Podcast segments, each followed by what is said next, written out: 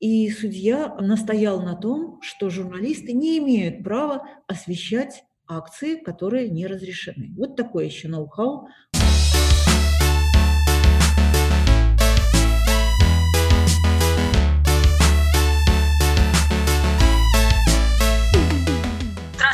Сегодня мы поговорим о событиях в Беларуси. Вот уже несколько дней в стране продолжаются протесты после выборов, прошедших 9 августа. Во время митингов силовые структуры жестко задерживают протестующих и журналистов. Есть погибшие, и это подтвердили в МВД страны. Несколько дней в стране практически полностью отсутствовал интернет. И по версии Александра Лукашенко, отключение происходит из-за границы. Также о том, что происходит в стране в эти дни, активно сообщали телеграм-каналы и люди, которым с помощью VPN удавалось выйти на связь. Сегодня второй день, когда связь Беларуси более-менее наладилась. И с нами в прямом эфире основатель пресс-клуба «Беларусь» Юлия Слуцкая и основатель ресурса медиакритика.бай Нина Мельникова. Задавать вопросы будем мы, Юлия Панкратова и Регина Им. Нам сегодня очень хочется разобраться, что происходит и как все это влияет на возможность людей получать информацию. Это тот случай, когда ее отсутствие напрямую влияет на качество жизни и на принятие ими важных решений. В эфире подкаст «Вот the fact». Мы начинаем. И я хотела бы задать вопрос вам, людям, которые находятся непосредственно в Беларуси, о том, что происходит в последние дни в стране. А, как вы правильно сказали, происходят протесты. Почему эти протесты необычны для Беларуси? Потому что это очень необычного рода протесты. Чем они необычны? А, во-первых, своим демографическим составом на улицы выходят практически такие люди, которые никогда раньше не выходили. Э, это молодежь, которая выходила часто и раньше. Но кроме молодежи выходят представители бизнеса, люди, работающие в частных компаниях. Очень много протестов происходит в регионах. Это тоже совершенно нетипично для Беларуси. По разным данным, от 20, 25-30 малых городах Беларуси происходят одновременно протесты. И сам формат протестов тоже совершенно не типичен. У нас всегда прежде был опыт площади. По-белорусски это площадь. Это значит, что люди в день голосования, люди, которые были не согласны с результатами, объявленными Центр избиркома, выходили на площадь, чтобы показать свое несогласие, попытаться защитить свои голоса. К этому э, привыкли люди, к этому привыкла власть. У нашего ОМОНа есть э, давно отработанные э, множество способов и техник, как бороться с площадью. У нас никогда не было украинского Майдана, потому что его просто не допускали. Возможность сбора большого числа людей на площади блокировали превентивно, а, лидеров сажали то есть их изолировали, чтобы не было лидеров протеста, перекрывали подступы, чтобы люди не могли дойти. А, а потом тех, кто все-таки дошел, очень лихо брали в кольцо, разбивали на сектора и зачищали. Это вот такая стандартная процедура, которая повторялась из раза в раз. В этот раз все пошло по-другому. Ну, наверное, потому что сами выборы были очень нетипичные, но, может быть, про это потом поговорим но протест не вышел на площадь, потому что туда было невозможно выйти. Протест вышел в районы города. Сейчас, если вы, например, смотрите эфиры там, настоящего времени, то вы узнаете практически всю географию Минска, всяких э, районов Минска, улицы Пушкинские, Малиновки, улицы Притыцкого. Я сама так не знала хорошо прежде э, эту географию малых районов Минска, как я знаю ее теперь. То есть протесты происходят прямо возле домов, а, люди не могут прийти в центр, но они выходят возле домов, они как вода, они перетекают из места в место, Силовики не могут применить свою привычную тактику, поэтому применяется тактика рассеивания. Это очень жесткая тактика, Эскалация у нас произошла очень быстро. Если в случае украинского Майдана, чтобы применить там резиновые пули, по-моему, неделя понадобилась, то у нас в первый же день были применены резиновые пули, огнеметы, водометы и всяческие прочие орудия против совершенно мирного протеста. Но жесткий разгон, конечно, заставил дать отпор и такие толерантные белорусы, которые всегда на митингах и демонстрациях дорогу переходили только на зеленый свет, дают отпор. Я, наверное, передам слово Янине, чтобы она могла дополнить меня. А я соглашусь с Юлией, что протесты очень нетипичные, протесты очень многогранные, и вот в этой категории людей, которые оказались там, а, люди разных профессий, и еще те люди, которые в силу обстоятельств, связанных с пандемией коронавируса, были вынуждены вернуться в страну. Э, это довольно большое количество так называемых там, гастарбайтеров, людей, которые работали в, не только в России, там довольно много людей работает, но также в Польше, Чехии, в других странах, и они помогали своим семьям выжить в Беларуси здесь, пересылая им сюда деньги, которые зарабатывали.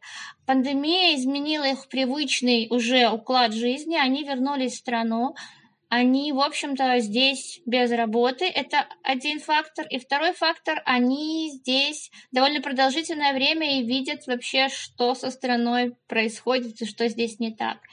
И мне кажется, что они частично тоже такие негласные лидеры этого протеста. И по поводу лидерства, действительно, у наших протестов не просто мирный характер, они еще и носят децентрализованный характер. У них нет лидеров, нет людей, которые бы к чему бы то ни было призывали, имели какие-то программы, выставляли прям жесткие требования и так далее. То есть стихийно то там, то там, во-первых, кричатся вот те самые лозунги, перед которыми проходила предвыборная кампания главного кандидата Светланы Тихановской, и, во-вторых, люди просто начинают говорить про то, что они хотят жить в мирной честной, свободной стране, о том, что они хотят перемен, как пел Виктор Цой, да, и эта песня стала тоже символом этого протеста, и о том, что, собственно говоря, а, им нужна сменяемость власти, которой не было в стране вот уже 26 лет. Спасибо за ваш ответ. Да, да Юлия хочет добавить что-то. Чуть-чуть коротко добавлю. Почему эти протесты, мне кажется, вот они такие, как есть, в том числе потому, что это были очень необычные выборы, как мы уже сказали, и во время этих выборов в политику неожиданно пришло очень много новых людей. Вот в Беларуси всегда было так. Э, вот есть там 10% рьяных сторонников Лукашенко, условных. Э, эти все цифры не точные, у нас давно нет независимой социологии, не проводятся опросов. Есть 10% сторонников оппозиции, точно таких же, очень упертых.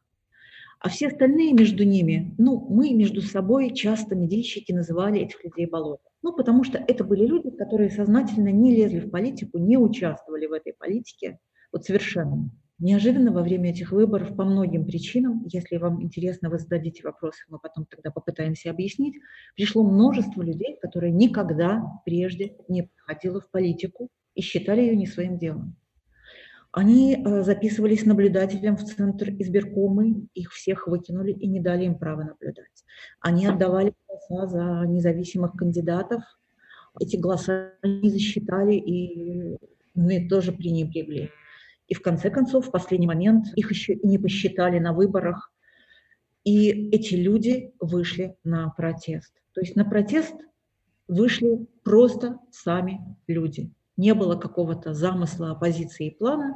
И я скажу, что, наверное, это очень даже позитивно, мне так кажется, на сегодняшний момент, потому что э, наши власти привыкли э, предупреждать всякие планы. То есть есть план, они про него узнают и превентивно его разрушают. А когда планов нет, то как-то очень тяжело это превентивно разрушить. Можно только реагировать. И, наверное, впервые за вот все время, которое я наблюдаю белорусские выборы, а это с 95-6 года, выборы референдумы, я как медийщик просто вот отслеживаю, впервые происходит то, что происходит. Не власть навязывает повестку, а власть вынуждена реагировать и рефлексировать. Это, мне кажется, тоже очень необычная черта выборов и протестов, которые сейчас происходят. Да, и вот к словам Юлии и Янины я бы еще хотела добавить, чем лично для меня эти протесты уникальны, это тем, это именно концентрацией и внимания, но также и солидарности с народом Беларуси граждан других стран. То есть я наблюдаю по своей ленте, у меня есть несколько друзей из Беларуси, которые тоже активно очень э, пишут много постов, но очень много медиа внимания я замечаю за людьми, э, которые в принципе, никакого отношения к Беларуси не имеют, да, то есть это жители Казахстана, Кыргызстана, и с нашим бэкграундом, ну, вот в Кыргызстане было две большие такие революции, да, то, как люди реагируют на насилие, на, на уровень вот жестокости, да, который применяют во время разгонов, митингов, а, это вот основная реакция, да, и то, что Тихановская уехала и как бы э, выбыла да, из этой борьбы, можно сказать, многие очень как бы лично это восприняли, хотя люди не живут в этой стране, да, и в том числе, ну, наверное, мы как журналисты тоже очень сильно переживали за наших коллег, особенно когда пошли вот сообщения о том, как разгоняют эти протесты, как разгоняют митинги. И все журналисты в какой-то момент проходят, да, вот какой-то базовый курс о том, как обеспечить свою личную безопасность во время протестов, да, там держаться подальше от центра событий, э, всегда носить вот жилетки. Насколько это помогало нашим коллегам? Давали ли журналистам э, работать? Я не знаю, согласится ли со мной Янина, но, по-моему, был совершенно четкий приказ силовиков нейтрализовывать журналистов. Поэтому все жилетки и все то, что привлекало силовиков, в телеграм-каналах это, конечно, сливы, да, мы не знаем, насколько это точно, но назывались даже цифры премии, которым давали силовикам за то, что они силовикам, за то, что они сумели нейтрализовать журналиста и при этом не попасть в кадр. Поэтому нет, это не помогало. Мы знаем, ну, вчера была цифра 50 задержанных журналистов, но сегодня она уже точно больше, потому что вчера вечером и ночью еще задерживали и задерживали. Это не только задержанные, это всяческим образом пострадавшие журналисты. Есть избытые, поломанные камеры, есть депортированные, потому что вы, наверное, знаете, что были проблемы большие с аккредитацией у зарубежных журналистов. Практически никто, кроме очень узкого круга самых лояльных, не получил аккредитации, несмотря на то, что подали заранее все документы. Власти вдруг вспомнили, что в стране пандемия, ее не было 9 мая, например, да, когда власти делали парад. А тут вдруг вспомнили, что пандемия, и на основании того, что пандемия, не собиралась комиссия по аккредитации журналистов зарубежных, и практически никто не был аккредитован. На этом основании, когда журналистов задерживают без аккредитации, их депортируют, и уже много таких случаев.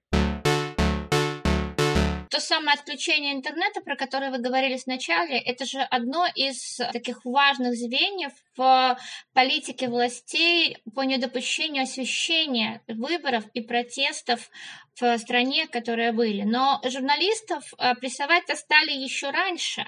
Журналистов начали прессовать еще до того, как наступил день X, день выборов. Вопрос был именно в том, чтобы как можно больше загонять и запугать людей. Их э, ловили после акции, э, отслеживали, передавали по рации, куда идут журналисты Радио Свободы, чтобы уже вне эфира их задерживать.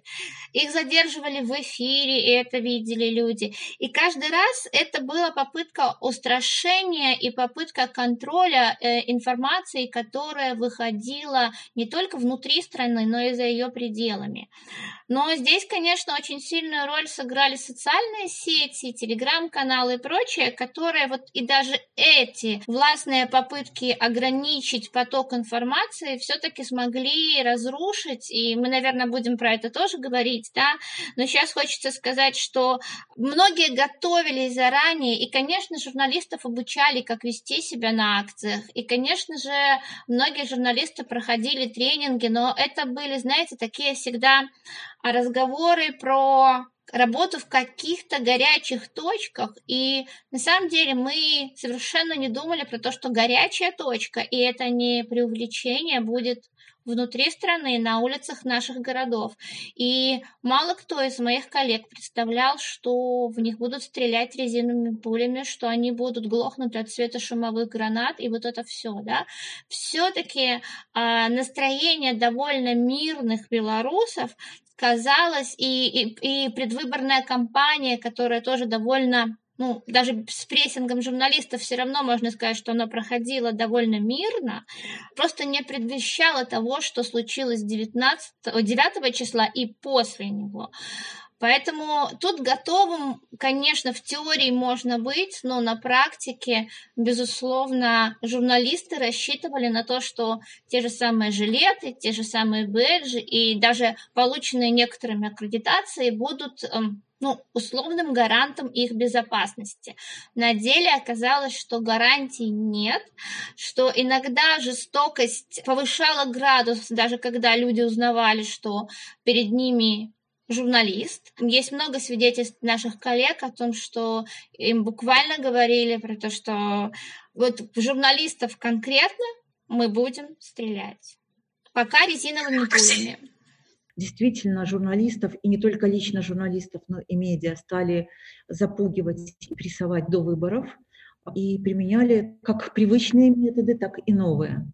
Например, к привычным методам уже относились предупреждения, которые получили несколько наших крупных сайтов, в том числе Тутбай.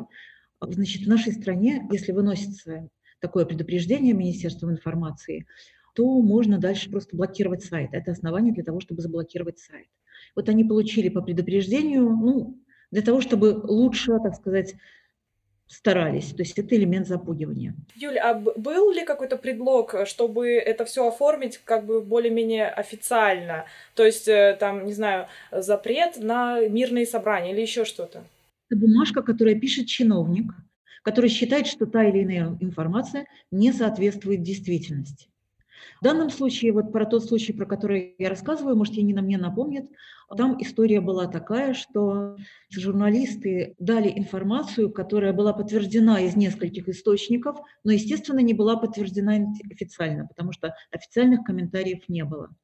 Я уже, честно говоря, забыла повод. Янина, может, ты помнишь? Если я не ошибаюсь, там речь шла как раз о досрочном голосовании и о том, что говорили, что превышено, то есть пишут цифры значительно завышенное, чем количество, которое видят наблюдатели, независимые на выборах. И это стало поводом для вынесения предупреждения.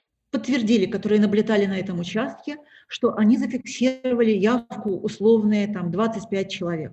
В это же время итоговый протокол имел там больше 100 человек. Вот этот случай, да, и стал основанием для внесения подтверждения. Но это как раз методы, к которым мы привыкли. Мы это давно знаем, по-моему, еще с конца 90-х или с начала 2000-х. А, но было еще несколько очень интересных моментов а, накануне этих выборов, на которые стоит обратить внимание, поскольку наши технологии часто потом реплицируются, так сказать, в странах соседей. Журналистов, которые вели стрим, по сути, с высокой трибуны обвинили в том, что этот стрим – это организация акций протеста. То есть, представляете, да, журналисты стримят с акцией, и оказывается, что стримы – это на самом деле организация. Чтобы вы понимали, за организацию акций протеста это уголовное дело в Беларуси до 15 лет. Ну, просто чтобы вы понимали степень. Вот такой, например, был прецедент. А был прецедент в Барановичах, если я не ошибаюсь, когда журналистов, которые освещали акцию, которая не была разрешена местным исполкомом, им присудили сутки, и судья настоял на том, что журналисты не имеют права освещать акции, которые не разрешены. Вот такое еще ноу-хау прошло, значит, в суде. А присутствуют ли на акциях протеста или были замечены журналисты от э, госканалов, госсми? Транслируют ли они что-то, показывают ли они?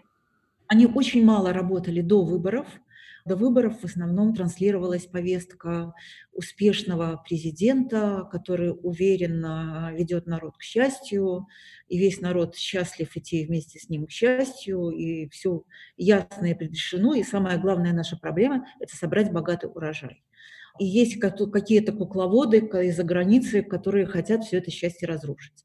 Вот это, если очень коротко, конечно, и примитивно, то это повестка э, государственного телевидения и других медиа до того, как начались протесты. Сейчас же протесты освещаются, и тут главные нарративы. На улицы выходят э, либо молодежь зеленая, которую ввели в заблуждение кукловоды, либо отморозки с уголовным прошлым, которые этими же управляются. Они портят наш прекрасный город. Вот поцарапанная остановка, а вот опрокинутые цветы. А вот пойман организатор протестов, у которого, который управлял им там, из окна гостиницы, у которого отобраны 10 тысяч долларов, которые он должен был раздавать протестующим.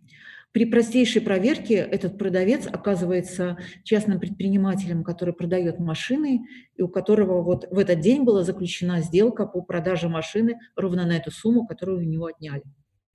Ну и так далее. Ну, то есть э, такой общий нарратив, что все проплачено, все куплено э, и все не настоящее. Сразу после объявления результатов выборов Лукашенко, он произнес такую фразу, где он как бы тоже подтверждал вот эти вот теории заговора о том, что есть какие-то кукловоды, есть какие-то третьи силы, которые пытаются там внедриться и посеять хаос. При этом использовал такую очень типичную для конспирологии лексику. Овцы, которые следуют. Вот это слово овцы лично для меня, оно было такое вот, прям вот триггер. Вот меня прям щелкнуло я понимала, в какую сторону и на какие, за какие рычаги он пытается потянуть. Это, мне кажется, повсеместно везде люди верят в теории заговора, но особенно у нас именно есть у людей как бы склонность верить в то, что именно с Запада придет какой-то вот человек, какая-то там, не знаю, сила с третьим глазом, и все нам здесь разрушит. Успевали ли вы наблюдать как люди реагируют на это и насколько вот эта тактика внедрения вот этих конспирологических теорий, насколько она работает, насколько люди действительно ведутся на это. Потому что я знаю, что э, это что-то, что нас всех объединяет. У нас как бы люди очень э, податливы на теории заговора, особенно связанные вот с Западом. Люди нашли возможности через прокси-серверы, через телеграм-каналы, они получали эту самую альтернативную информацию. Но все равно, как мы понимаем, это далеко не 100% населения. Это просто очень много новых людей, но это не все. И, соответственно, мы не знаем сколько, но довольно много людей, которые по-прежнему потребляют информацию из телевидения, мы видим, что их становится меньше, мы видим это даже по каким-то цифрам исследований, но тем не менее это все еще много.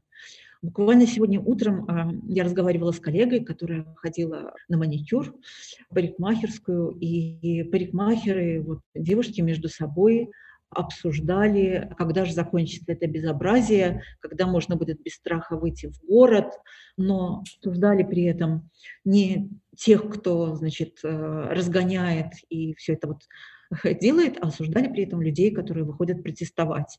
И моя коллега, значит, одной рукой держа маникюр, второй по телефону показывала ролики им про жестокие избиения, про резиновые пули, про огнеметы, водометы. И говорила, нет, нет, вы смотрите, нет, нет, вы смотрите, говорила она им. То есть, да, такие люди есть. Енина. Да, по поводу овец. Знаете, за эту весну и лето, мне кажется, белорусы о себе так много всего интересного услышали из уст президента, что вряд ли это сыграло ему на руку. Мы были народцем, мы были ковидиотами, которые боятся пандемии, боятся вируса и так далее. А Лукашенко именно использовал слово ковидиот в таком смысле? То есть он как бы перевернул значение? Он говорил о том, что, в общем, все паникеры, что это массовый психоз, о том, что лечиться нужно трактором, водкой, прогулками по полю, а те, кто умирают, просто, да, они жирные, у них было много сопутствующих заболеваний. То есть это люди, которые просто не следили за собой, ну что поделать, сами виноваты. И это было, звучало так часто с экранов телевизора, что в конечном итоге, мне кажется, это привело к обратному эффекту. Ну, то есть конце концов, у каждого из нас есть чувство собственного достоинства. У некоторых оно может быть более спящее, чем у других, поэтому долгое время они действительно не интересовались политикой и не лезли в эти вещи. Но когда в отношении их близких, часто больных или уже умерших близких, они слышали что-то подобное, в конечном итоге это и вызвало в них вот это негодование и чувство протеста. И я не зря несколько раз уже возвращалась к вопросу пандемии ковида, потому что, на мой взгляд, вот эти все проснувшиеся люди, они проснулись даже не тогда, когда началась предвыборная кампания у нас в стране, а когда власти отказали людям в нормальной медицинской помощи, в нормальной, открытой, честной информации о том, что происходит в связи с пандемией в стране, когда мы не доверяли цифрам, когда мы понимали, что власти не предпринимают должных мер, чтобы остановить пандемию, когда мы стали практически единственной страной в Европе, которая вообще никак не закрыла границы, да, и говорила, что у нас тут свой путь, и он прекрасен. При этом мы понимали, что это не так. Нам поступало огромное количество сигналов от медиков о тяжелом положении там. У нас образовалась огромная солидарная компания активистов, волонтеров, простых людей по всей стране, которые собирали деньги на покупку СИЗов для медиков, для соцработников, которые помогали бездомным, помогали домам-интернатам, помогали друг другу, шили маски люди на дому и часто просто по соседям их разносили, отдавали, которые печатали на принтерах щитки защитные. То есть все эти люди стали выполнять функции государства, которое отказало нам в праве на информацию, в праве на здоровье и так далее, и так далее. И все это государство у нас олицетворяет один человек – конкретный человек. Да, мы можем э, немножко негодовать по поводу того, что медики нам что-то не говорят, или учителя что-то там не так посчитали, но в принципе мы понимаем, что эту вертикаль за 26 лет создал конкретный человек. И именно поэтому, когда там нам стали говорить про овец, нам стали говорить про то, что кто-то что-то проплачивает. Кстати, очень интересный факт, что Лукашенко называет уже как минимум пять разных стран, которые якобы хотят вмешиваться в наши дела. И это уже далеко не только Запад, это и соседи украинцы, это и россияне. То есть у нас уже такой спектр заговора вокруг нас, что ну, это просто уже не укладывается ни в одну, не то что нормальную, да, а даже условно нормальную голову. Это, это чересчур, это слишком большое привлечение. И люди научились читать между строк и видеть в, в телевидении то, чего там нет на самом деле. И Юлия говорила про то, что государственные медиа освещают протесты. Тут есть несколько важных вещей, на мой взгляд. Во-первых, а, государственные медиа не стали это делать ни 9 числа, там, ни вечером, ни 10 утром, и даже к 11 они там к вечеру только наконец-то что-то стали показывать. Во-вторых, Б, я могу сказать, наверное, с там 90% уверенностью, что съемочные группы государственного телевидения, вот так, чтобы это было там с логотипом, с журналистом в кадре и так далее – на этих митингах не присутствовали. Они туда не ходят. Они используют съемки оперативной информации. Они берут нарезку из тех же самых телеграм-каналов, из других негосударственных медиа, от блогеров, для того, чтобы правильно нарезав, получить правильную картинку. Мы все понимаем, как это делается, как информацией можно манипулировать. И да, это действительно очень странные конспирологические теории, но знаете, когда они показывают, что за диваном одного из несостоявшихся кандидатов находят 900 тысяч долларов на революцию, люди смеются, но когда показывают 10 тысяч, люди же даже не смеются, потому что, ну извините, а за стоимость одной машины вряд ли можно даже в такой не очень большой стране, как Беларусь, совершить революцию.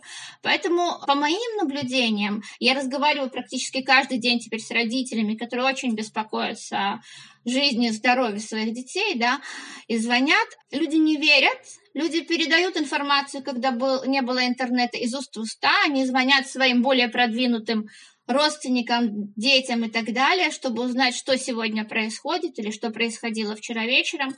И эта информация идет по цепочкам. Мы, знаете, вспомнили про то, что есть домашние телефоны, мы вспомнили про то, что в редакциях вспомнили про то, что есть факсы, и их можно использовать, потому что нет интернета. То есть мы, конечно, чуть-чуть откатили в сторону таких более простецких технологий, но тем не менее информацию э, в 21 веке просто невозможно остановить, и очень сложно дурить людям голову. А, встречается ли такой манипулятивный нарратив не только со стороны власти, но еще и из каких-то других источников? Только ли вы из одного источника слышите подобные вещи манипулятивные?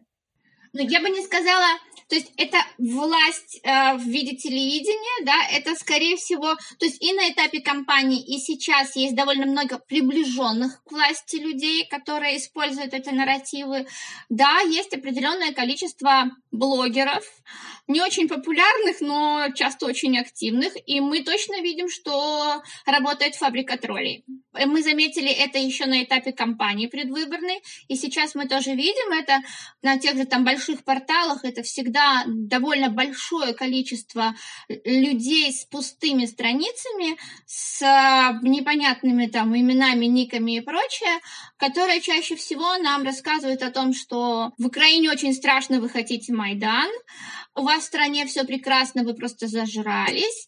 Ну и еще несколько таких очень интересных вещей. Ну и да, и очень часто эти люди, которые начинают, пытались, точнее, там как-то очернить кандидатов, в первую очередь Светлану Тихановскую и ее команду. Было несколько очень разных вбросов, доходило до смешного. Кто-то говорил, что она вообще не жена а, Сергея Тихановского, известного блогера, а просто человек, присланный, я не знаю, Кремлем, Масадом, кем угодно, да, для того, чтобы расшатать ситуацию в нашей стране.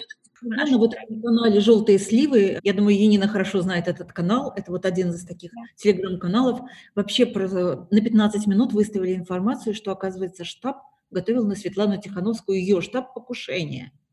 Именно поэтому наши доблестные силовики спасли ее от покушения, вывезя в Литву.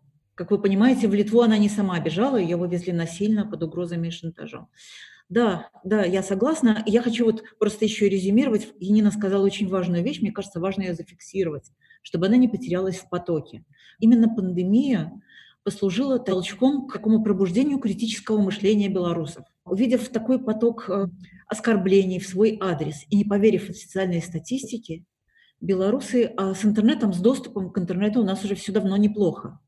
Но просто люди использовали очень многие этот интернет для покупок, игр и развлечений, и не использовали для получения информации. Это был вот один из наших таких трендов. А тут люди полезли искать эту самую альтернативную информацию. Они открыли для себя независимые медиа, они открыли для себя телеграм-каналы. И это потом сыграло большую роль в процессе выборов и протестов. Вот это очень важная штука, которую вот Енина обозначила, но мне кажется важно зафиксировать, потому что сыграла большую роль.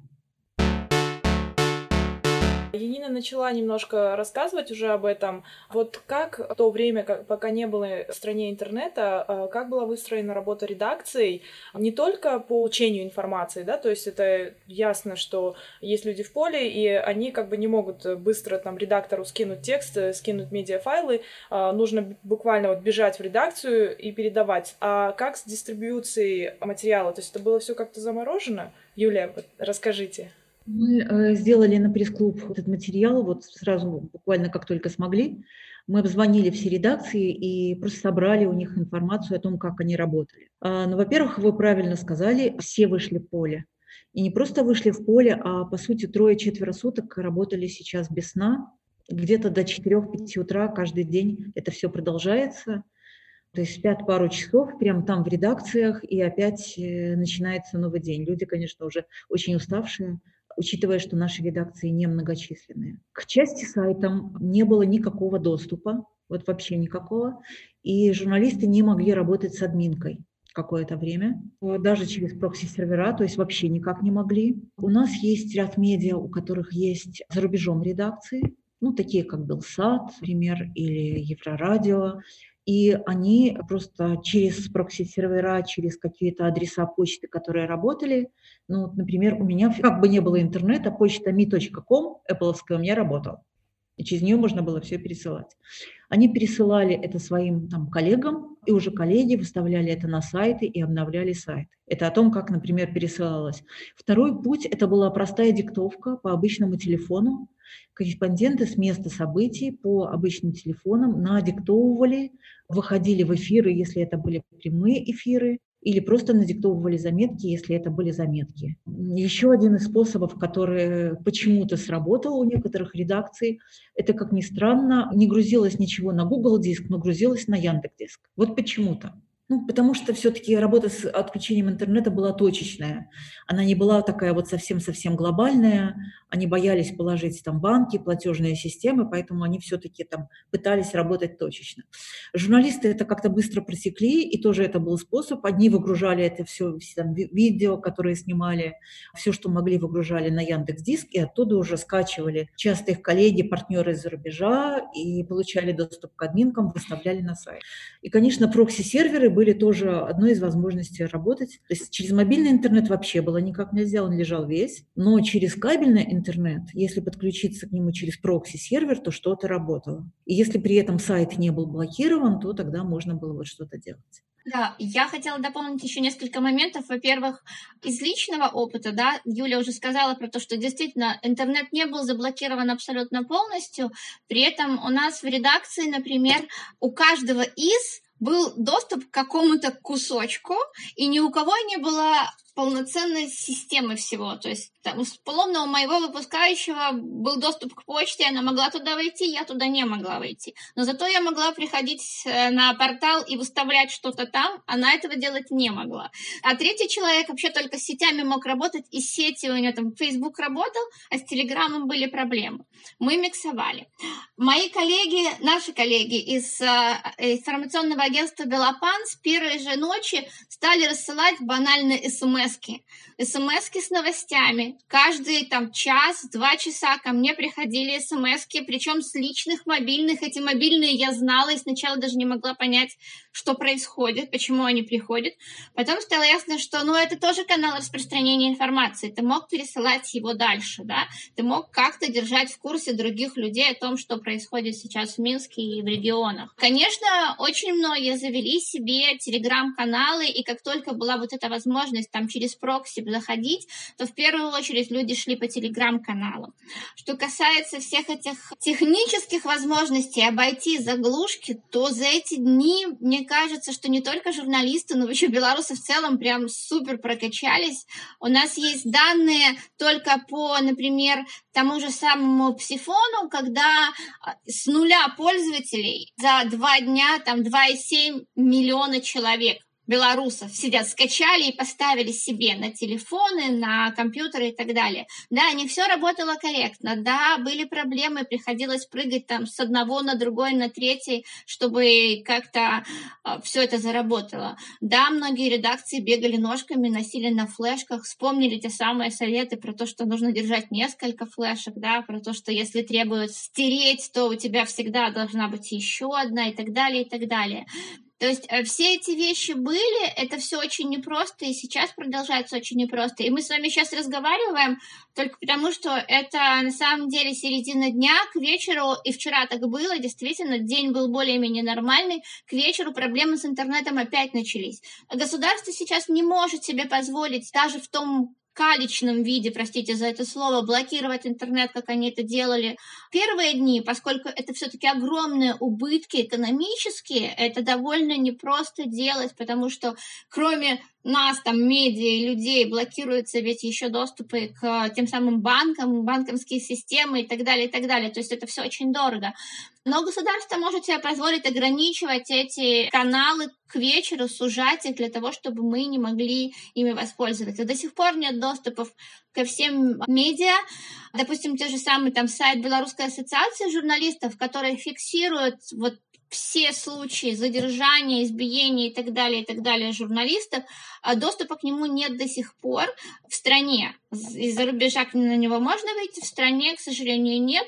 Но есть телеграм-каналы, они очень сильно помогают, и они же взяли на себя вот эту вот функцию если не координации действий людей на улицах, то как минимум информирование о том, что происходит.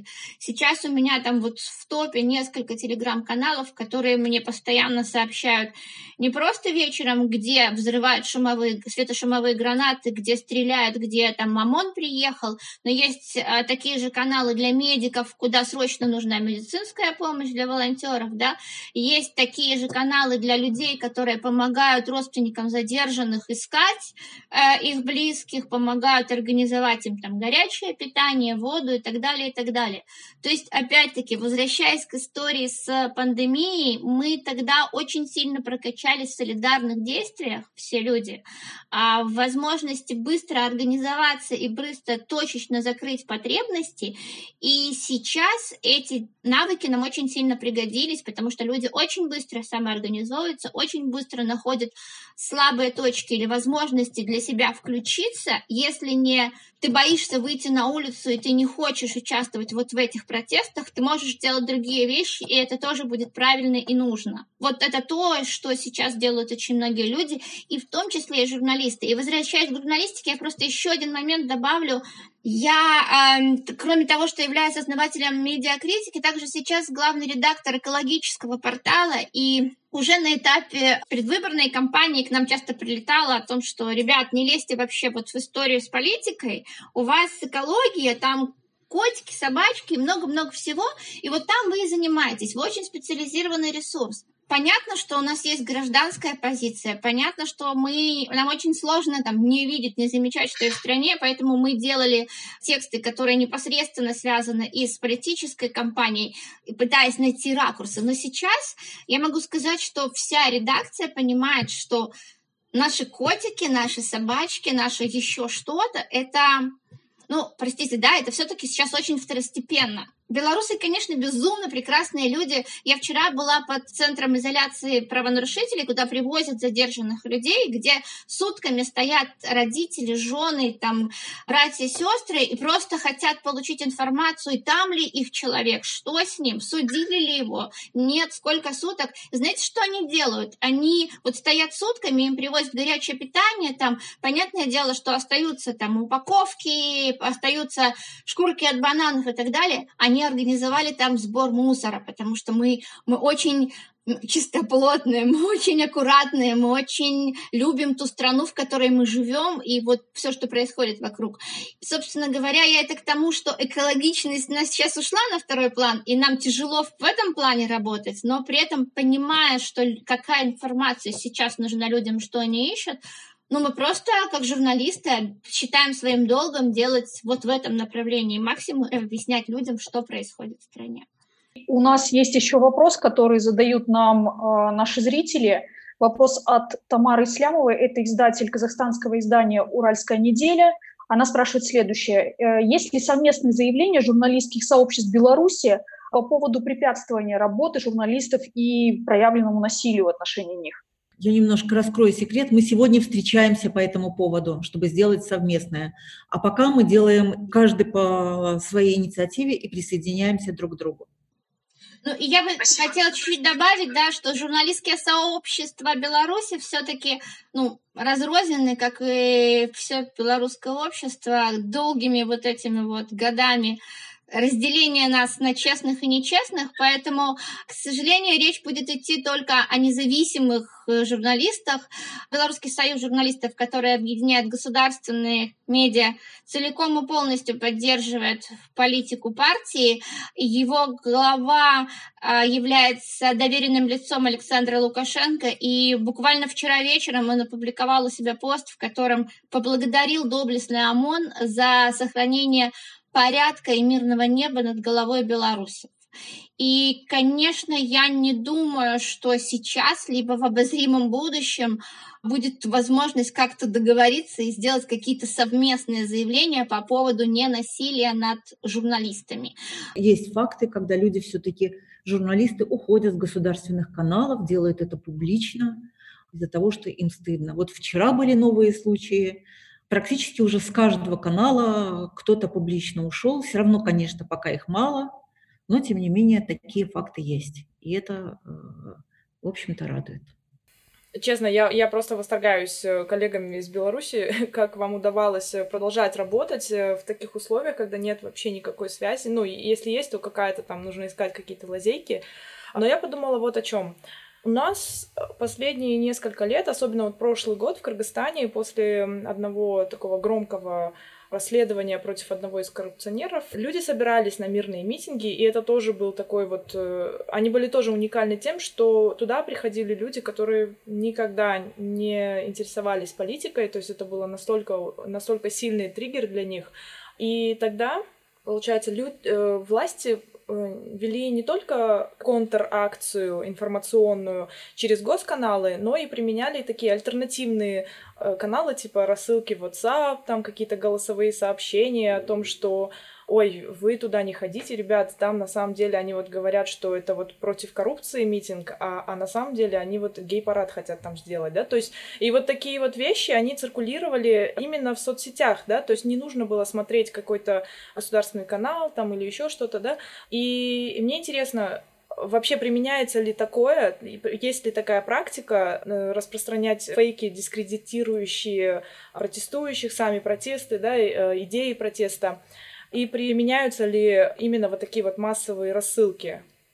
Я могу сказать, что прям вот чтобы WhatsApp, наверное, нет, да, а, не видели мы. В социальных сетях, безусловно, вбросы фейки были. Опять-таки есть каналы слива, да, те же телеграм-каналы, куда якобы из достоверных источников. И чаще всего это все-таки казалось, это были попытки запугивания людей в части того, что разгоны очень жестокие и убитых очень много, и были прям истории из конкретных регионов, якобы там в Молодечно, да, у нас была фейк про то, что там четырех девушек, двух парней убили вот прямо на глазах у всех. На самом деле там при банальной проверке оказывается, что это не так, но это была именно попытка запугать.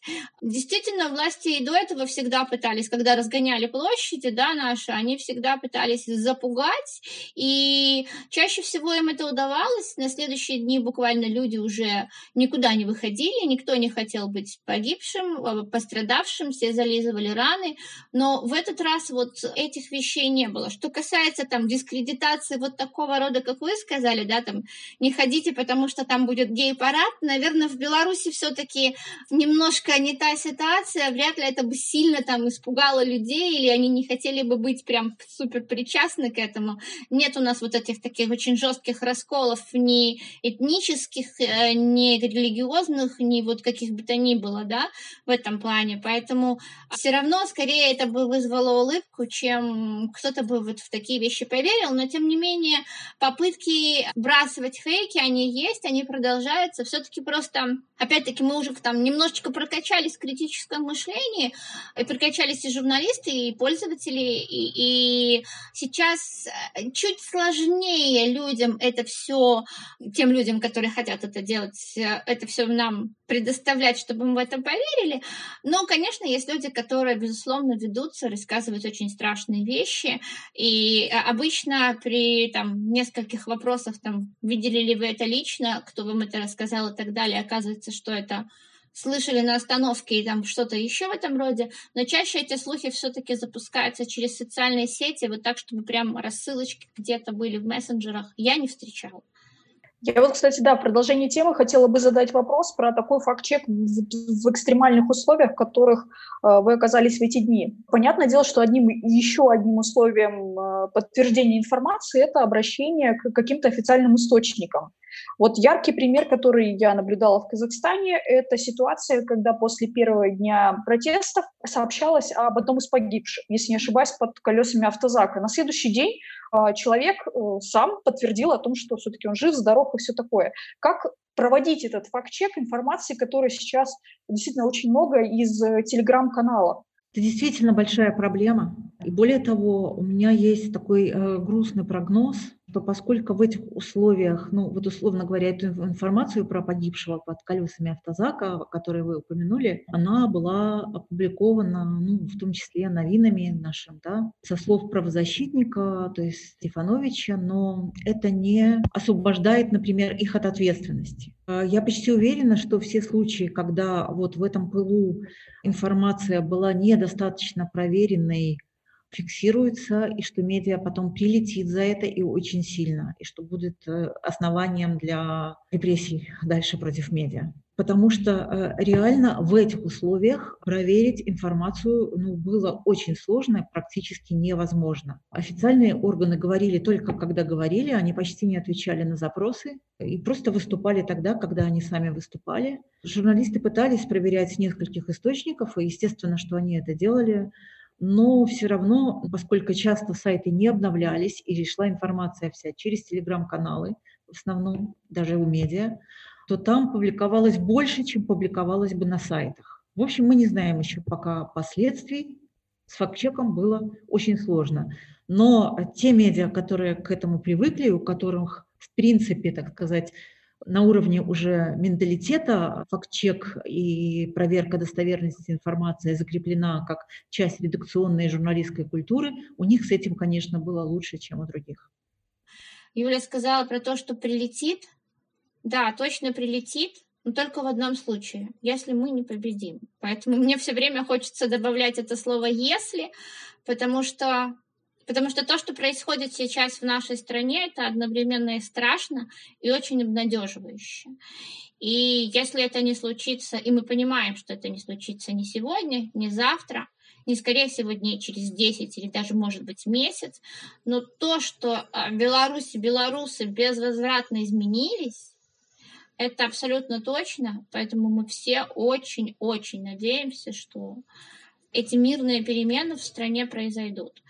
Ну а там, конечно, безусловно, мы понимаем, что качество журналистики и вот это всего остального, да, связано с нашей профессией, про это мы поговорим. Но поговорим уже, наверное, тогда, когда у нас будет возможность просто хотя бы у тех людей, которые в полях, ладно нас, да, мы сейчас, скорее всего, за них говорим, просто хотя бы отоспаться. Пока этой возможности нет, думаю, что ни у кого из критиков сейчас просто не поднимется там, рука и не особо откроется рот для того, чтобы обвинять их в том, что где-то что-то они недопроверили. Это, простите за пафос, да. И еще одна штука. Знаете, я сейчас вижу, что телеграм-каналы, ведь там тоже за ними стоят люди. И э, у нас есть довольно много сильных телеграм-каналов, которые несмотря на то, что это не журналисты, не медиа, они реально занимаются максимальным факт-чекингом, который возможен в этих условиях, и стараются максимально не пропускать информацию, у которой нет подтверждения, нет фото, нет видео, нет чего-то, что могло бы ну, хотя бы там на 90% доказать, что это происходило вот именно в этом месте, в это время и с этими людьми. И как только вот включился более-менее интернет, таких доказательств, таких э, вещей стало больше. Все-таки мы сейчас с вами в 2020 году, и у каждого из нас есть мобильный телефон, у нас есть камеры и очень-очень много свидетельств. И я не знаю, как можно еще там нарезать что-то на государственном телевидении, когда реально можно прийти в салон красоты, включить видео и показать людям, что происходит. Вчера, когда тот самый глава Белорусского союза журналистов говорил спасибо ОМОНу, к нему просто в комментарии приходили люди и кидали ему ссылки на видео молча. Он удалил все эти комментарии и закрыл свой пост. Это все. У нас здесь э, еще вопрос от зрителей, вопрос от Маржан Ельшибаевой. Да, она спрашивает, как себя чувствуют журналисты государственных СМИ. Она продолжает, э, читала пост журналиста Леонида Канфера, где он призывал их уволиться. И мне вот интересно, вы уже говорили, что некоторые журналисты все-таки увольняются, делают официальные заявления о том, что они считают какую-то информационную, редакционную политику канала неправильной, не согласны с ней. Будут ли какие-то репрессии в отношении этих журналистов, которые были как бы по ту сторону и перешли на другую?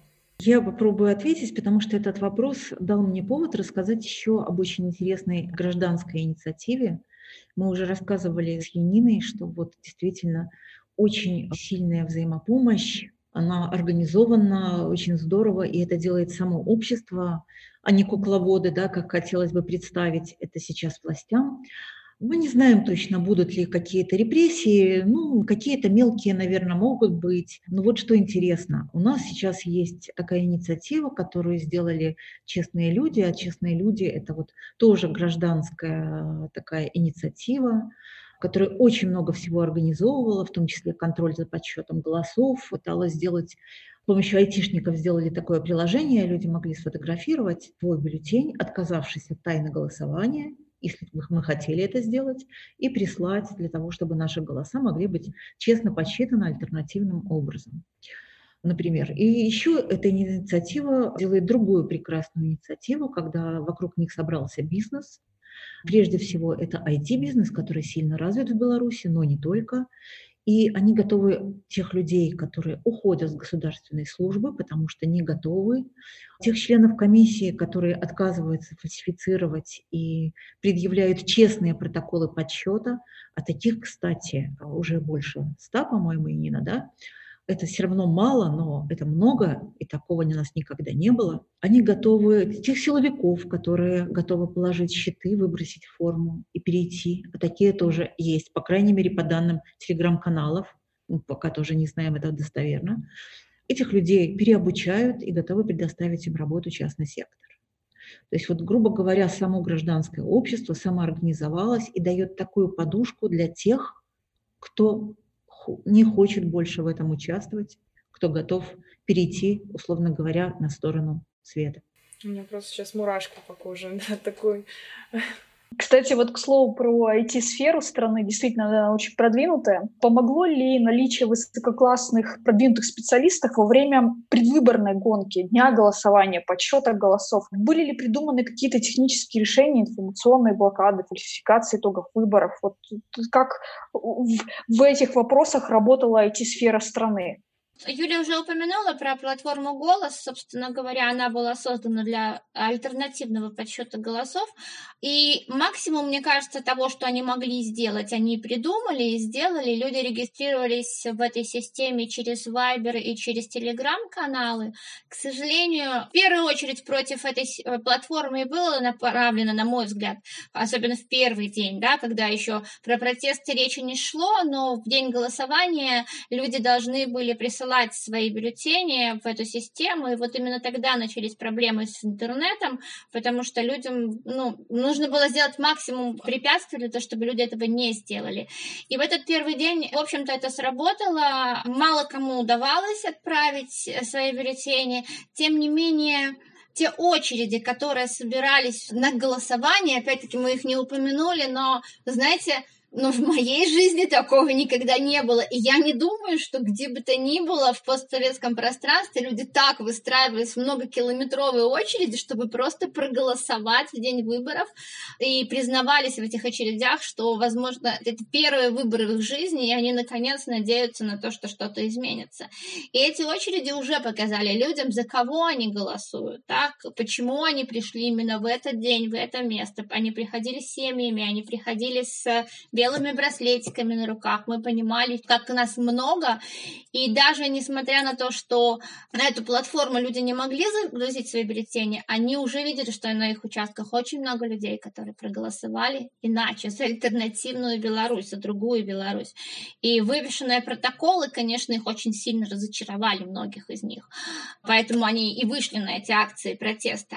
Что касается вот этих техничных штук, а, я не могу сказать, что было как-то это прорыв и прямо изобрели что-то невероятно другое. Была у них проблема айтишников с а, тем, как работать с а, избирателями за пределами Беларуси, у которых а, все э, системе мы регистрировались по нашим номерам мобильных телефонов. И те люди, кто живут за пределами, просто могли не иметь номера белорусского.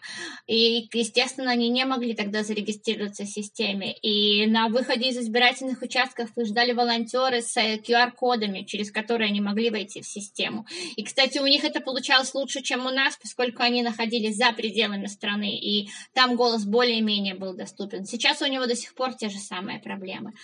Но я могу сказать про другое, опять-таки про солидарность. Буквально сегодня утром я видела сообщение от э, наших айтишников из ЕПАМа, в котором они обещали солидарные действия и поддержку всем своим айтишникам внутри компании, если они пойдут на акции, если они будут задержаны, если у них будут штрафы. Люди включаются, бизнес включается в этом, и IT-бизнес, наверное, один из первых это включался именно потому, что там люди абсолютно другой ментальности, я бы даже сказала, да, других взглядов на мир, они очень часто общаются с, со своими международными партнерами, они понимают, что то, что сейчас происходит в стране, это, это полный крах, это откат очень далеко назад, это абсолютно точное падение нашей страны во всевозможных рейтингах для инвесторов. И то, что сейчас власть делает со своим народом, это не просто только там, сиюминутная расправа, это, она будет иметь долгосрочные последствия, поэтому вот те самые айтишники очень включаются в попытку остановить насилие со стороны милиции и попытку защитить людей. И еще, Юля, я не помню название этой компании. Один из резидентов э, Силиконовой долины, Беларусь, который не так давно был, Дудь выпустил большой фильм про всяких разных белорусских айтишников, и он один из таких самых-самых ну, прокачанных, можно сказать, да, так тоже обратился к белорусам, в первую очередь к ОМОНу, к милиции, о том, что если вас держат в этой структуре ваши кредиты за ваши квартиры, если вы боитесь, что вы останетесь на улице там без работы и так далее, то мы готовы оплатить вам ваши кредиты, мы готовы там вас переобучить и сделать все возможное для вас, просто сложите щиты, сложите дубинки и в конце концов поймите, что у нас с вами одна страна на всех, и мы будем в ней жить по-любому. Что бы там ни произошло завтра или послезавтра, мы останемся жить вместе. И было бы неплохо, если бы мы могли смотреть друг другу в глаза. Вот как-то так. И это, конечно, тоже очень сильно нас вдохновляет всех. Да, Еще это правда. Вот вся компания, если не брать чисто сектор IT, да, то, наверное, важно еще понимать, что у нас никогда в Беларуси у протестов белорусских в жизни, ну, как и у медиа, собственно говоря, не было внутренних инвесторов. Ну, потому что это было очень сильно наказуемо и слишком были сильные э, последствия, да, тяжелые для бизнеса.